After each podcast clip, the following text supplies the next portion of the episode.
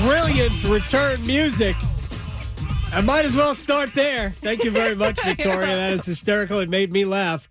Uh, my friend Brenden Whitted at HU Cosell on Twitter, our NBA analyst, uh, joins us now to talk about the, I guess, the fights, or is it the in season uh, tournament in the NBA? We're only a couple of weeks into the season, but now we're two games in for some of these teams into the in season tournament.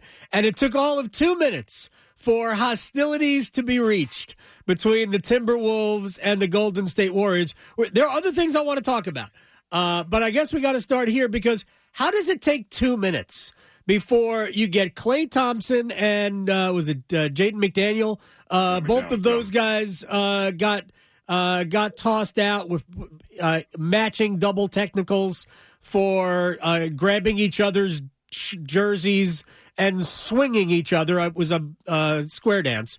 Uh, and then, for no real reason, Draymond Green, I know Rudy Gobert came in and grabbed Klay Thompson to pull him away, but there was nothing dangerous about what Rudy Gobert was doing because Thompson and McDaniel were never going to throw hands. Uh, and and Draymond Green comes up from behind him and gets him in like a sleeper hold. I thought I actually saw Gobert like submitting. He was like waving. The, the fight's over. And now Draymond's out. Explain explain how that escalated so quickly. I when I first heard about about the fight, I was like, okay, you know, all right, well, and then I start watching the game. I'm like, oh, this this happens when it's zero zero. So yeah, it was right away. You kind of, you kind of, yeah, you, you kind of came out on one kind of thing. And it was weird because you don't, I don't associate that with Klay Thompson either, right? Like I, I know Draymond being in the middle of a scrap is not as surprising. Correct. Uh, but like I, I'm I'm not you know used to seeing that from Klay, and especially not kind of from out of nowhere. You know, you can't tell me that the uh, November NBA games don't matter. Obviously, you gotta you got folks scrapping over it uh, as soon as it starts. It's, it was really peculiar. I still don't really know what happened. That still didn't. It didn't seem like a logical escalation of things. It just kind of out of nowhere explodes, and then you see Gobert come in, and then you know Draymond's going to get some if, sure. if, if that's what they handing out. So, uh, just from reading a little bit about it, it does appear that the Timberwolves and the Warriors, for whatever reason, have beef. I can't imagine the Warriors even remembering that the Timberwolves were in the league, but apparently those two teams have beef. Maybe it's when from when Gobert was with Utah. I, I mean, I honestly don't know. Uh, but this is the second time I think uh, Minnesota has beaten Golden State, who's off to a bit of a slow start. Gobert did throw a pretty uh, nice bit of shade at Draymond uh, when, when, he when he after the game when he said, you know, when Steph doesn't play, Draymond didn't want to be around. Uh, I'm like, okay, I, w- I would like to disagree with that, but it's I mean like it did seem like he was Draymond did seem like he was had one foot out the door. I mean he's he's protecting this guy, right? So if if if if he's all he sees is Gobert draped over Klay, I, I, I can see just in that moment, just hey, I got to get him up off my boy like that, you know. Right. And like like you said, I, I don't know if this is a longer standing thing. Maybe it's maybe it's not the Timberwolves. Maybe it's Gobert. Uh, I don't know. Maybe they just maybe they have battled each other enough times just to have enough general animosity towards one another. But it was super weird to su- super weird to see. All right, let me ask you real quick about uh, the in-season tournament. The Hornets were one and zero oh until losing to the Heat last night. Uh, so, uh, what are your thoughts so far on this in-season event?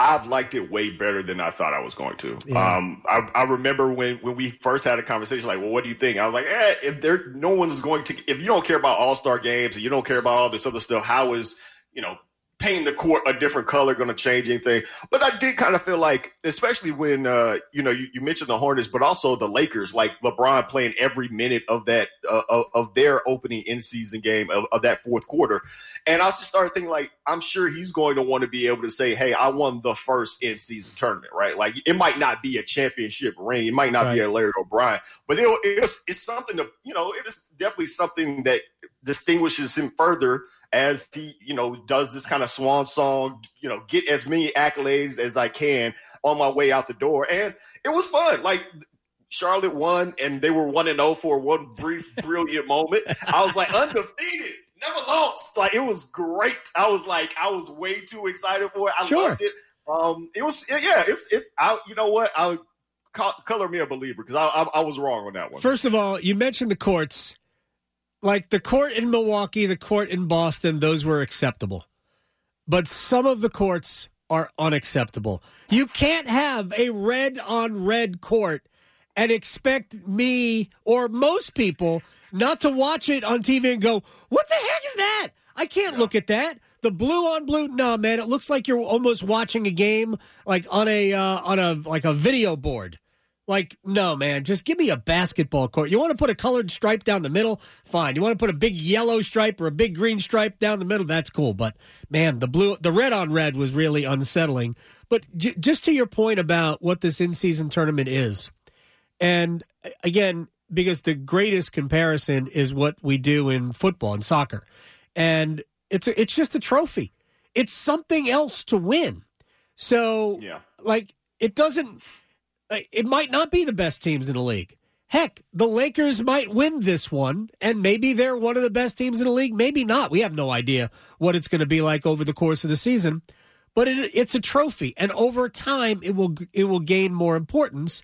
So when you have a chance to win something, it's hardware. I, I do wish there was a better name for it than the yeah. NBA in season tournament.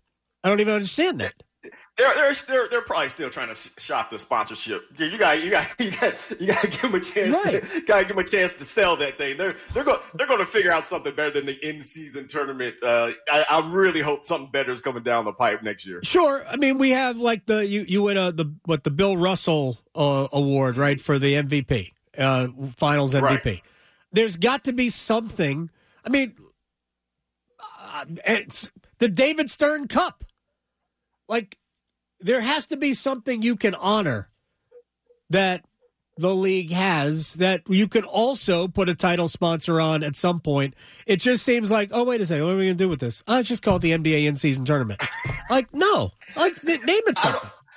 I don't, I don't, know why I find it like uh, somewhat, uh, I don't know, admirable when things are just named what they are. Like, like sometimes I just, I just like it, it being just very, very basic. Hey, it's the in season tournament. We're in the season it's the tournament, the Washington football team. Like I like that name too. I like, like the Washington football team. I like I like them being named exactly what they are. Makes it makes it very easy to Google. I, I will tell you that. I'm, I'm, sure some SEO master is like, aha, aha. Maybe that's it. It's what? What is the name of that NBA in season tournament? Boom, you got it. Uh. Brenden right is here. You're right there. Brenden Whitted is joining us here on the Adam Gold Show at HU Cosell on Twitter. Skinny Bowl won. Oklahoma City won it. Neither player was great. Uh, what do you make of Victor Wembanyama versus uh, Chet Holmgren Part One? And we're going to see this a few more times uh, over the course of the season. Uh, and what do you make of both of their, you know, first handful of games in the league?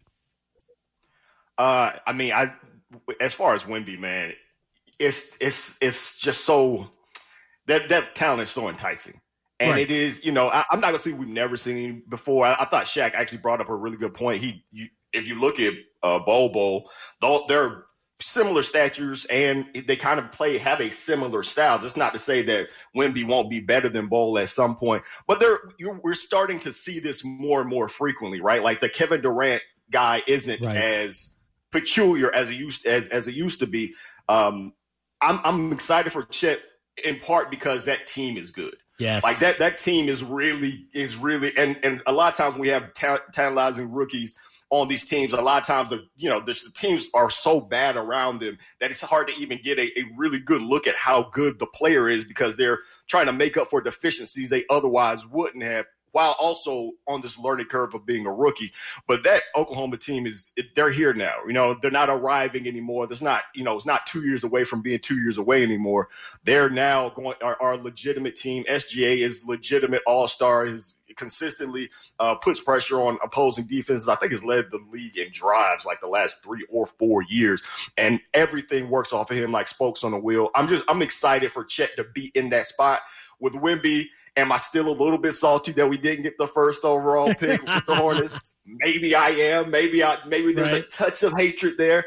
but I, I think I think he's going to be really really good. He's, he can turn the ball over a little bit, but that's right. that's stuff you can work on for a rookie. How how much of that is he has to learn because he is like seven foot forty. Uh, that he has to learn because he's going to be checked by obviously smaller players because there's nobody taller other than maybe Chet.